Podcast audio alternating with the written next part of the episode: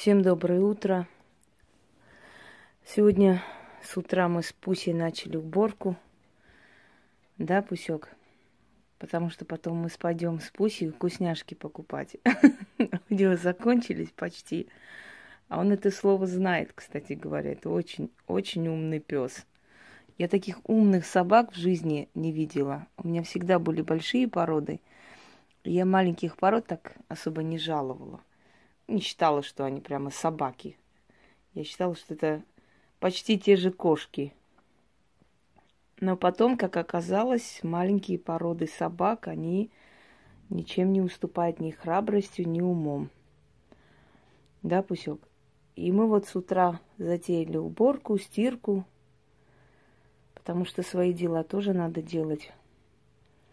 Иногда люди пишут – отвечаешь, отвечаешь, потом некоторое время уже не можешь ответить, может, и обижаются.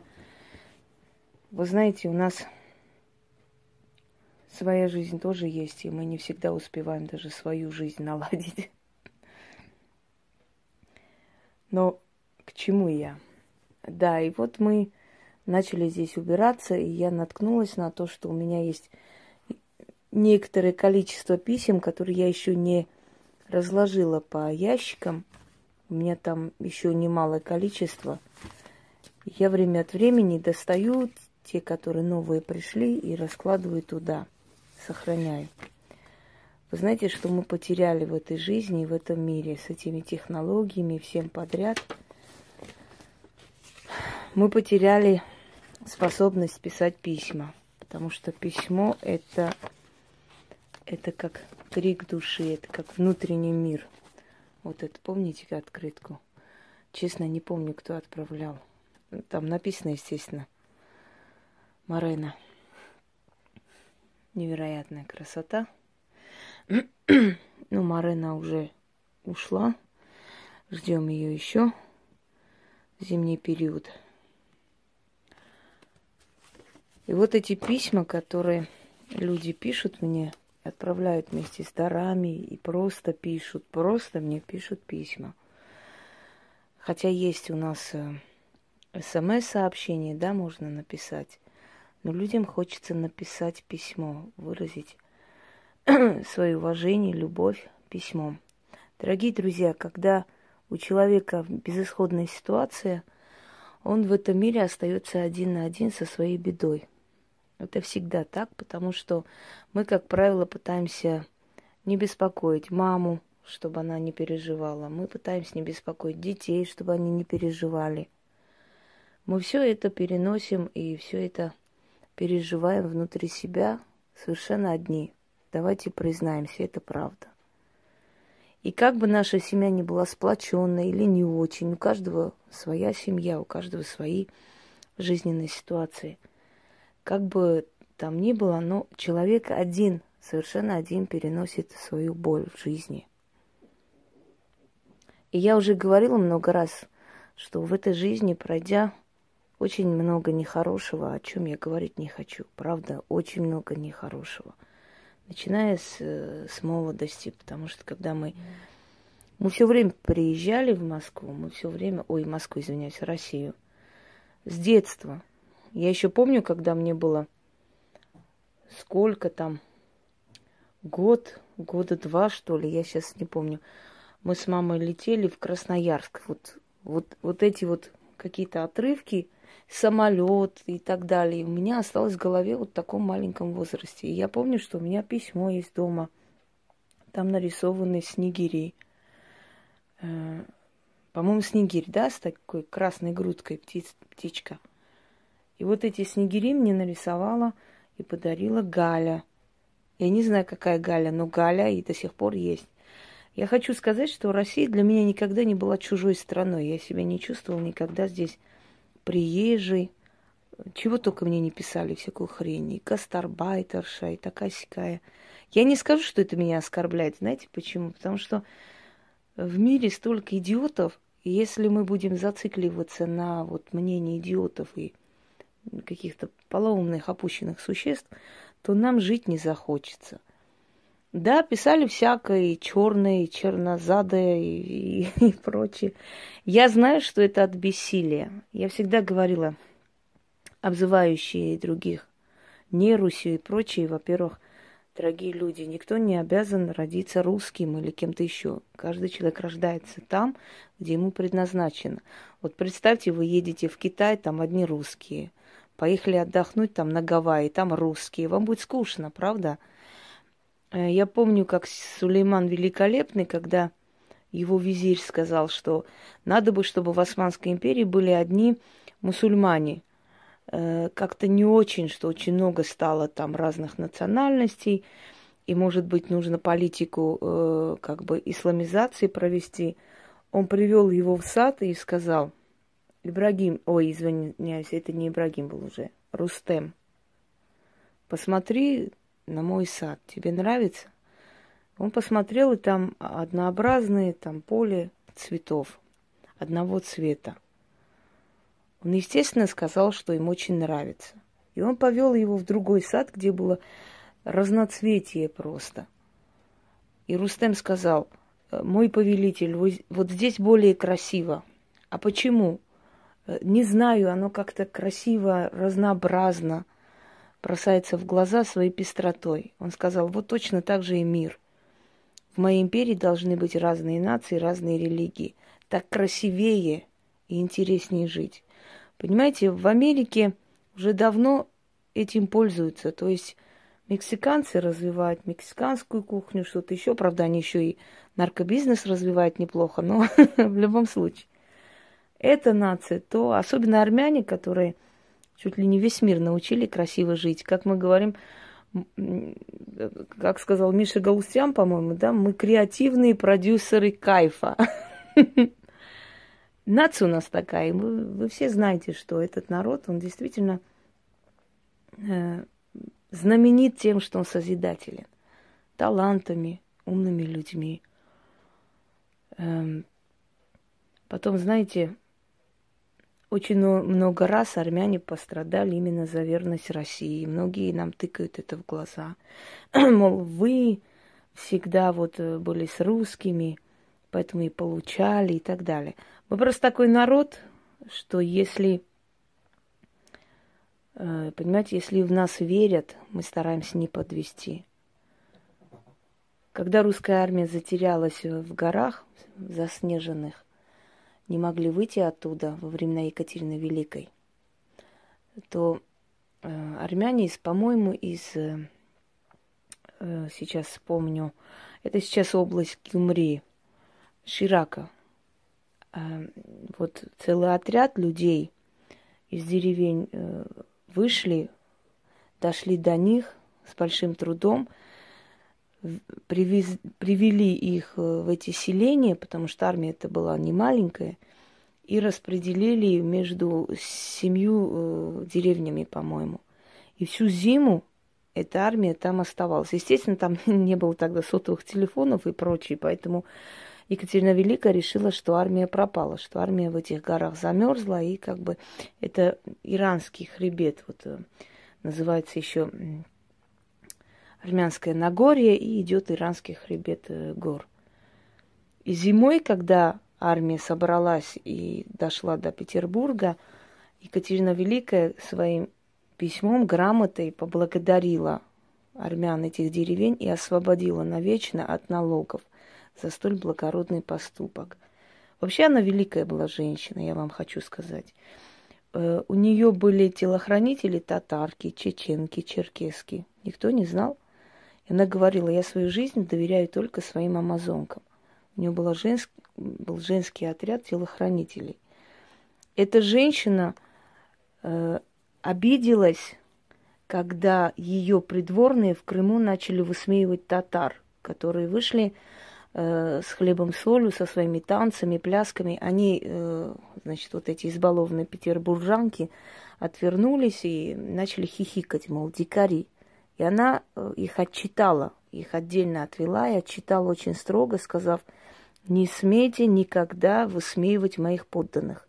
Татары точно такие же мои подданные, у них есть своя культура, они имеют право на эту культуру. Почему ее назвали великой? Потому что она мыслила масштабно, она не жила одним днем. Она выделяла деньги на строительство национальных центров для народов Закавказья. Она выделяла деньги для того, чтобы люди могли построить мечети для мусульманского населения. Понимаете, это женщина, которая понимала, не надо бороться с нациями, надо помочь им, надо их развивать. И эти нации ведь служат этому государству. Знаете, когда распалась Византия? До того момента Византии правили греки, армяне. Э, были даже э, смешаны с испанские, итальянские даже были династии. И все говорили, наша Византия, наша страна, наш, наша земля, наш народ. Когда слово «наша» перешло в слово мое или не мое. Когда стали обзывать варварами людей, которые созидали там, которые были военачальниками, которые были людьми, э, как бы приносящими пользу этой империи, когда начали высмеивать, когда начали делить на своих и чужих, Византия пала. Потому что каждый человек, который имел свои заслуги в этой стране, услышав слово «ты чужой», думал, а зачем мне стараться, зачем мне что-то делать для этой империи? Я все равно здесь чужой. Я чужак, все равно меня не ценят. Рано или поздно это привело к тому, что ослабла власть, повысилась коррупция, коррупция, извиняюсь, и э, в конце концов Мехмед Фатих, завоеватель, смог договориться с местными чиновниками, большими взятками, деньгами открыли врата Константинополя. А что потом было, вы сами знаете. Империя распадается тогда, когда э, перестают ценить друг друга граждане страны и начинают делить друг друга по национальности. Мне очень было неприятно вообще и сейчас, да, когда мы, желая, чтобы определенные народы были в составе России, в любом случае обзываем их всяко. То есть вы должны быть в составе России, но вы никогда не должны быть равными нам. Вы не ровня. Вы всегда второсортные. И это никак не убирается. Может быть, это с какой-то стороны даже выгодно, знаете, вот так держать напряжение, легче править, да, разделяй и властвуй. Э, потом есть народы, которые именно на территории России, которые были еще до того, как вообще Россия была как страна существовала. А езжайте туда, в дикую степь, Ростов, Дон. Там вообще не, не найдете русского человека днем с огнем. Именно вот русскую генетику. Русское объединение это э, православие и язык. Вот язык и православие объединяет русский этнос, русскую нацию. А если так э, подумать, скифи с печенеги, хазары, ну, кого только там нет. Кроме того, это и хорошо, потому что столько вливаний в этнос, понимаете? Именно поэтому в России более всего талантливого народа. Именно поэтому в России выживает народ, живучий народ. Эм, если на Западе человеку не выплатить его зарплату э, один месяц, он пропадет. А здесь люди, не, не работая по полгода, ни в чем себе не отказывают. И на свадьбу ездят, и и прическу как-то делают, и деньги находят на подарок, и как-то вот, знаете, не отстают. Правда, наши банки очень в этом любят помогать нам. Я помню плакат такой огромный. Возьми кредит, собери ребенка в школу. Стыдоба. Кредит надо брать, чтобы ребенка в школу собрать. О, дожили. Красотень. У нас чиновник каждый день думает, как бы побольше содрать с народа. какие-нибудь лазейки такие найти, чтобы содрать просто. Скоро будет налог уже, я не знаю, на лишние трусы. Ей-богу, уже на все, на воздух. Как-нибудь вот так интересно, вот те, которые в особняках своих сидят, в этих, да, и налогами облагают народ. Ни о чем они не думают, что это когда-нибудь, когда-нибудь, когда-нибудь выльется, потому что когда ты давишь, давишь, давишь, давишь, в конце концов, сопротивление оттуда может быть такое, что просто как пробка шампанского вот э, поднимет воздух. Не знаю, я не знаю, кто там вообще сидит какие люди там, потому что если судить по тому, какие люди у нас в этих аппаратах чиновничьих сидят, да, которые даже свою работу не знают, подходишь, что-то спрашиваешь, они не знают вообще, как надо, что надо. Идите туда, идите сюда, на сайте посмотрите. А ты зачем сидишь здесь? А ты-то зачем здесь вообще? Чтобы зарплату получать. И когда идете в администрацию, заметьте, вот как не зайдете, да, перед праздниками не можем, после праздников не можем, сегодня выходной, завтра приходите, послезавтра не можем, через два дня не можем, э, значит, и как не зайдешь, мы заняты, сидят ногти пилят и чай пьют. Мы очень заняты, очень. Мы государством управляем. Вот это обнаглевшая чиновничья, вот эта вся свора – я вот теперь понимаю, почему э, российские власти, например, э, принимают за личное оскорбление любой переворот в любой стране. Почему обливают дерьмом всех подряд? Как-то журналист выступил и сказал, если мы будем вот так обливать дерьмом народы, которые хотят жить по-своему, вот не хотят жить они, как вы живете, или как вам выгодно, да, вот живите, как мы хотим. Они почему-то вот принимает как личное оскорбление любой переворот, любой, любая, любую перемену в любой стране. Потому что, видимо, узнают свою систему и боятся, и понимают, что если там поменяли, может быть, и как-нибудь и здесь такое будет. Почему до этого доводить? Почему нельзя разогнать вот этих обнаглевших чиновников? Э, вопрос в том, хочет ли кто-либо. Так вот покружились вокруг, да, и пришли чиновникам. Разговор по душам просто, дорогой народ. Не все так мрачно, страшно. Я всегда говорила, отечество, родина, родной край – это не государство. Государство – это чиновники, государство – это временные люди, которые правят, сегодня правят, завтра уходят, другие приходят. Вот государство. Поэтому многие люди, которые прошли войну, много чего сделали для этой страны, обижаются, что Родина их забыла. Родина не забывает из поколения в поколение передают легенды, рассказы, э, песнопения и прочее, да, окутывая вокруг вот такой аурой святости каждого героя. Родина ничего не забывает. А вот государство, вот этот вот аппарат зажравшихся чиновников, он может забыть. Они отупевшие, вы поймите, они отупевшие. Э, недавно, да, говорили, что девочку пытали, убивали. Отупевшие. Э, оказалось, что такие сигналы давно были, но вот эти вот аппарат чиновничий, который должен заниматься этим всем, да, он, он просто смотрит поверхностно. Ребенок кушает, у него есть игрушки, у него есть кровать, все хорошо, все прекрасно. Не скажу, что на Западе все так радужно. Вообще нигде не радужно. Человек сейчас надеется на самого себя.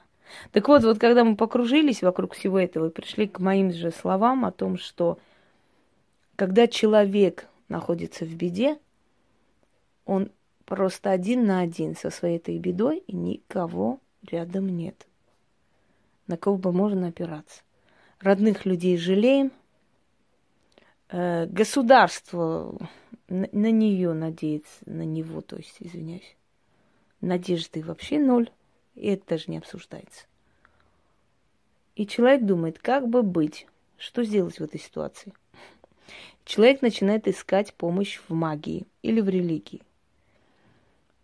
Э, время показало, что религия не утоляет жажду знаний, и как-то не особо религия уже для помощи людям. Религия как-то уже сейчас больше бизнес. Хотя всегда был бизнесом, но я ради справедливости скажу, что очень много именно, скажем так, центры религиозные делались во спасении народа. Любой религиозный центр. Мы все время говорим, православие, христианство, будь христианином или помри и так далее. Ну, глупо это все. Любая религия – это центр объединения наций. Хоть христианство, хоть ислам и так далее. В трудные минуты именно религиозные лидеры объединяли людей, помогали, кормили сирот, значит, находили убежище там для людей, которые оставались бездомными. Религия служила как бы центром для объединения наций. Последние, может быть, сто с чем-то лет уже совершенно религиозный вот этот вот институт разложился. То есть он призывает либо к радикальным каким-то действиям, либо э, просто бизнес, откровенный бизнес и больше ничего. Когда в Армении, как-то помню, прошлые власти, кстати, у нас сейчас хотят нашего духовного отца убрать, давно пора. Мафиози тот еще. Жаль, что перед ним был очень достойный человек, его не стало. Вот я его всегда сравниваю с э, Алексеем, э, нашим патриархом Алексеем II. Э, по-моему, да, правильно говорю. Вот похожие люди были. А сейчас я не знаю, кто вообще пришел. Ставленники откуда-то. И когда женщина плачет, подходит к нему и говорит, что ребенок болен у меня – я куда не хожу, никто не помогает. И он, знаете, что сказал? Ну, болен и болен, что ты тут пришла, теперь праздник будешь людям портить.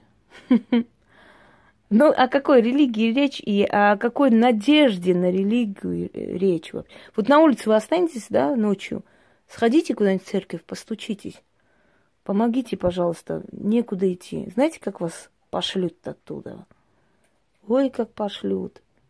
Подойдите скажите, у меня нет денег на свечу. У меня нет денег на крещение, помогите, пожалуйста. Так в чем же роль религии?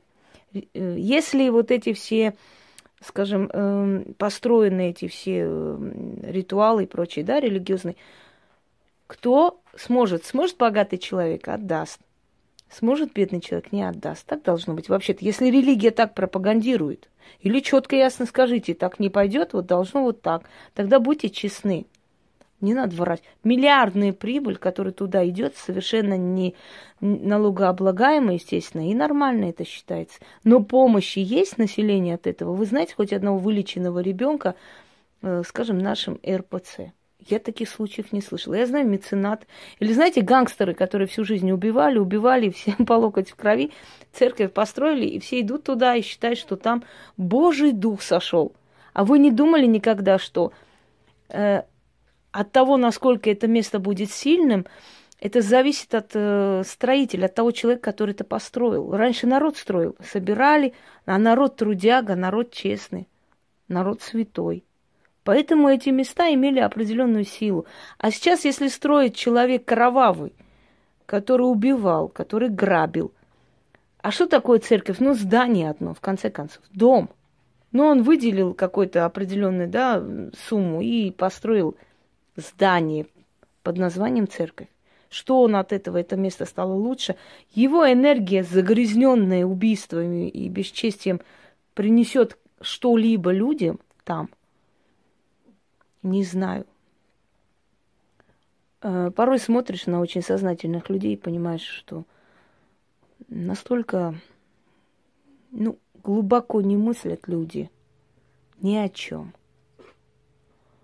И вот религия оставилась, осталась в стороне, когда человек в бедствии. Куда он идет? Он обращается в магию, к магии. Точнее, идет в магию, да? Пытается решить эту проблему с помощью определенных сил, которые ему непонятны и которые ему особо-то и не объясняют, потому что сейчас такое мракобесие этих магических услуг – Миллион раз сказал. Какие услуги? Услуги в чем вообще? Услужение, вы слышали, чтобы ведьмы и колдуны служили кому-нибудь? По-моему, им служили, если надо было. Услуги. Мои услуги и так далее. Ни объяснения, ничего. А знаете, люди, вы сами виноваты, потому что вы не анализируя ничего, идете к таким людям – когда вам пытаются открыть глаза, вы обливаете дерьмом. А потом, когда проходит время, вы понимаете, что стало еще хуже, приходите с э, криками, плачем о помощи. Я все понимаю, да, говорят, вот, ну как понять, мы в этом не понимаем. Но миллион раз было сказано, издревле еще люди, когда шли, во-первых, они шли к людям, которые прославлены уже в этом деле, о которых уже идет молва. Они спрашивали друг у друга – всегда приходили к таким людям, только узнавая, этот человек на что-то способен или просто так. И, естественно, если человек один на один со своей бедой и получает помощь, у него меняется жизнь, более-менее выходит, а я говорила, что если вы подружитесь с потусторонним миром и с духами, которых нас учили все время чураться, посылать их, э, знаете ли, обзывать их, изображать их страшными, жуткими, мы их обидели. Мы обидели те силы, которые наших дедов, отцов оберегали. Любая нация, без разницы. У любой нации есть э, древняя религия, знаете, скажем так, называется языческим. Почему язычество? Потому что христиане, когда начали проповедовать, они сказали, что это люди, у которых слово, язык настолько силен, что если они что скажут, пожелают, ну, это про шепотки, скорее всего, про определенные да, слова. Если чего скажут, пожелают, оно сбывается. Они разговаривают с темными силами. Язык у них очень сильный, то есть слово. Вот отсюда слово язычники. Хотя по-разному перевели, мол, суетные туда-сюда. Ну, христианство всегда называло суеверием то, что делалось до христианский период, правда? Поэтому вот у каждой нации есть период язычества, когда его слово, обращение к силам было очень сильным. Разговор с природой, да с самим собой. Это все мы забыли. И мы пришли к краху, мы пришли к тому, что человечество стало более несчастным. Погони за деньгами, деньги, деньги, деньги, деньги, того ограбить, этого заграбастать, у этого дома отнять, у того судью там судьей поделить, э, бабку эту облапошить, отнять дом и так далее, понимаете? А потом люди не задумываются, что почему у меня сын стал наркоман, а почему у меня после смерти все разделилось, и мои дети все это распродали или просрали. А потому что оно пришло нечестно, ушло в никуда. Ветер принес, ветер унес. Но люди об этом не думают.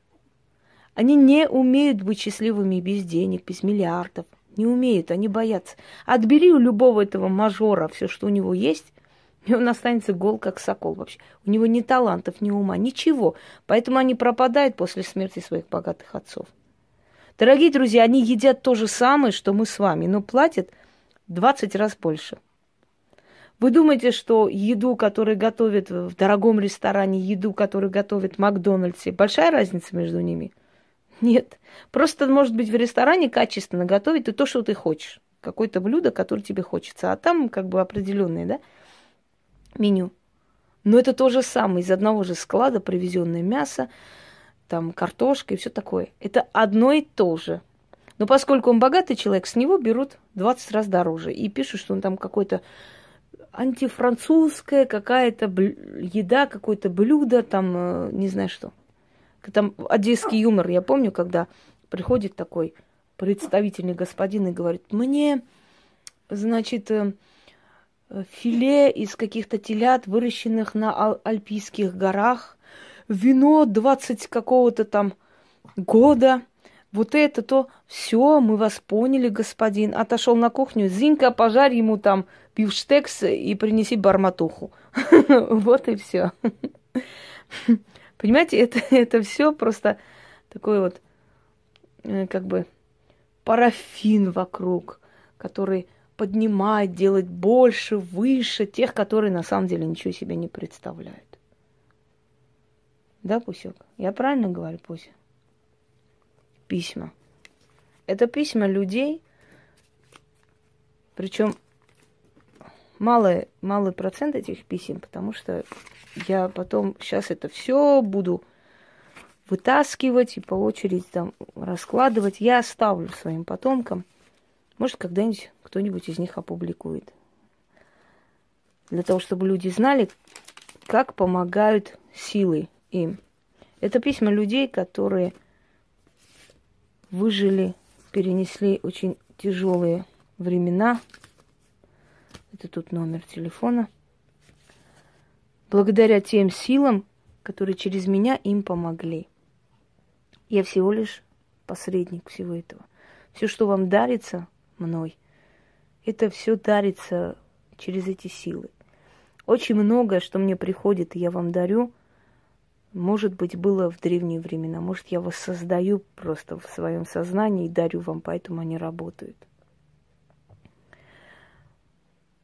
Что я хочу сказать вам, дорогие друзья? Вот когда остаешься один на один, понимаешь, что ты живешь, работаешь ради таких людей. Таких людей гораздо больше. Просто мы в своей жизни э, очень остро воспринимаем больное, болючее, да, запоминается. Даже уколы в детстве, которые нам делали, до сих пор у нас остаются в памяти. Хотя после этого сто раз делали различные уколы, но вот самую болючую мы помним. Мы просто, у нас сознание так э, создано, что мы помним неприятное, несправедливое, болючее, да, больше, чем, скажем, хорошее. На самом деле – мы должны больше зацикливаться на хорошем. Я всегда говорю, что мы, армяне, пройдя столько боли за тысячелетия, все время зациклены на том, что потеряли. Мы потеряли Западную Армению, мы потеряли Канзак, Нахичеван, мы потеряли Джавахк, мы потеряли очень многое. Это все огромная-огромная э, армянская страна была. И мы все время плачемся потому, что потеряли. Но мы не нацелены на то, что у нас есть. У нас есть огромный потенциал, у нас есть огроменная, очень сильная диаспора и так далее. То есть я к чему говорю, что когда человек очень много теряет в жизни, он все время нацелен на то, что он потерял. И он не видит, что у него есть в данный момент. Вот не живите так, это неправильно. Смотрите и вдумайтесь и часто вспоминайте то, что у вас есть. А у вас есть еще больше, чем вы потеряли. Понимаете? Как вам сказать? Очень, очень приятно. Приятно это, это так, слегка так, дежурная фраза. Очень близко к сердцу, когда ты помогаешь людям, и ты получаешь в ответ благодарность. Хотя бы письмо, хотя бы смс, хотя бы слово. Я же вам говорю, не запомнила, что человек через два года мне написала. Вы мне очень помогли, я этого не забуду. Понимаете, эм, такая энергия благодарности, она тебе помогает жить дальше, невзирая ни на что. Спасибо вам большое. Хотя, может быть, вы должны мне говорить, но я вам тоже говорю. Огромное спасибо что вы цените это, потому что если вы это цените, вам еще больше придет. Будьте благодарны всему, и солнцу, и дню, и небу, и, и миру духов, и вашим родителям, и жизни, всему. Потому что есть люди, которые очень-очень многого лишены. Они это понимают только когда теряют, и мы тоже в том числе. Огромное спасибо за эти письма. Я их перечитываю – и я от них получаю огромную силу и желание дальше жить, дальше творить, дальше помогать. Я получаю